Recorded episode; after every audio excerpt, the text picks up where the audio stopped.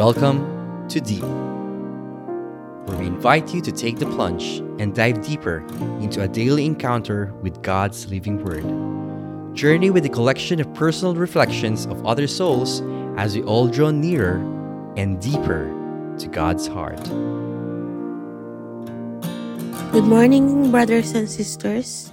Welcome to another episode of Deep Warless Wednesday. Before I read the gospel today, I would like to greet all of you. Happy 1st of June. One more month and half of 2022 has gone already. So, how is your heart? How is your life? How is your dreams and goals? From time to time, it is healthy to check on it. I hope you do find time for that. The gospel for today is from the book of John, chapter 17, verses 11b to 19. Lifting up his eyes to heaven, Jesus prayed, saying, Holy Father, keep them in thy name, whom thou hast given me, that they may be one as we all so are. While I was with them, I kept them in my name those whom thou gavest me have I kept, and none of them is lost, but the son of perdition, that the scripture may be fulfilled.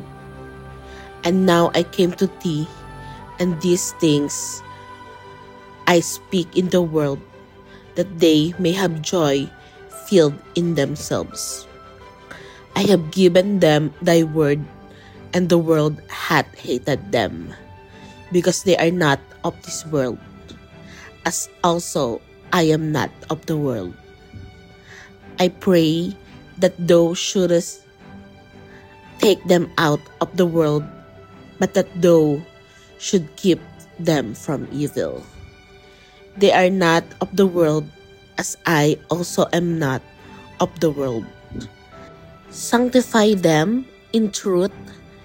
Thy word is truth as thou hast sent me into the world, I also have sent them into the world. And for them do I sanctify myself, that they also may be sanctified in the truth. This is the word of the Lord. Thanks be to God. How often do you follow the word of God? Or mas naniniwala ka ba sa mga sabi-sabi na naririnig mo or nababasa mo sa social media? Today's gospel is a beautiful reminder to all of us to stick with the truth through the words of God. Sometimes the world is saying you other things, but you know the truth from your heart, and the truth is written in the Bible. Huwag masyadong magpapaniwala sa sinasabi ng iba. Always weigh the words that you hear and even the words that you say. Because at the end of the day, even none of the people in the world believe in you.